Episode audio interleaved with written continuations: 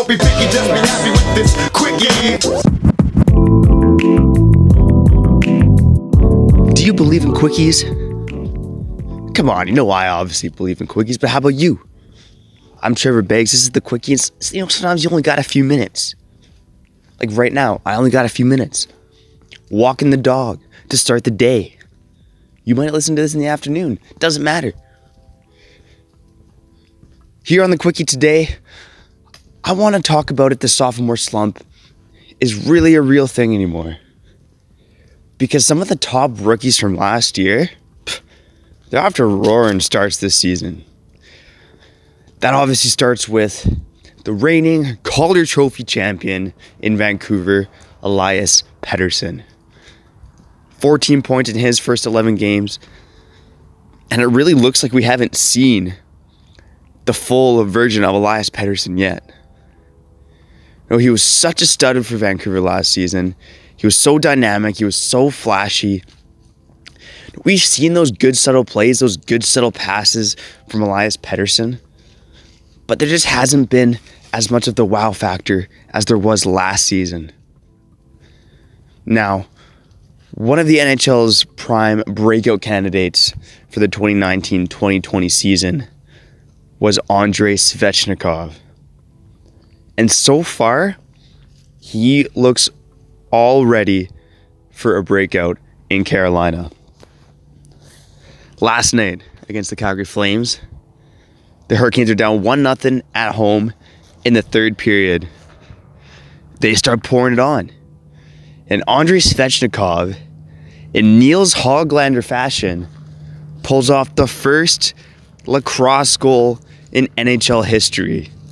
Now, that kind of blew my mind.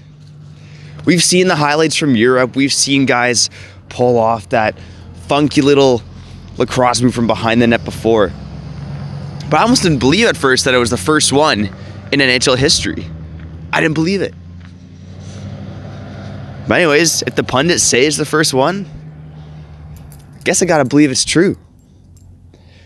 And now on the season, Andrei Svechnikov, he leads all Hurricanes forwards in scoring.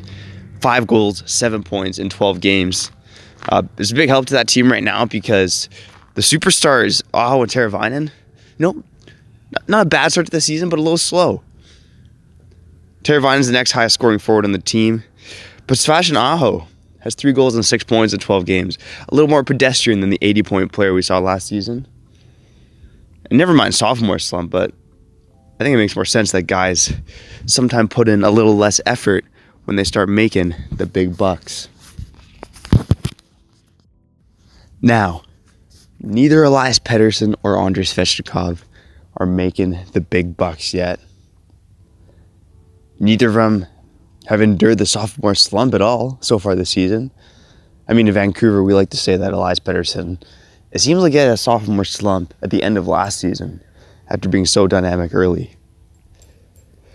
But how good will Svechnikov be in comparison to Pettersson? Because I think they're two of the most exciting young players in the game. I mean, they're both wizards with the puck on their stick, just in different ways. Svechnikov is definitely more of a, a shoot first guy. Likes to do it a bit on his own. Likes to give a little bit of that, bit of that razzle dazzle on his own stick. Whereas Pettersson seems like the guy who's who's looking for teammates more often than not. And even when I looked at other defensemen like Rasmus Dahlin, Miro Heiskanen, they're having good starts this season. You know, Rasmus Dahlin's almost a point a game guy so far. Heiskanen's got seven points in 13 games. He's buried a few, a few tucks. These elite players are proving that the sophomore slump, perhaps it really isn't a real thing. We'll say that the sophomore slump for guys like Ryan Donato, who's technically considered a sophomore still. Zero goals, two assists in 11 games. So my point here is, sophomore slumps, man, they don't matter for superstars.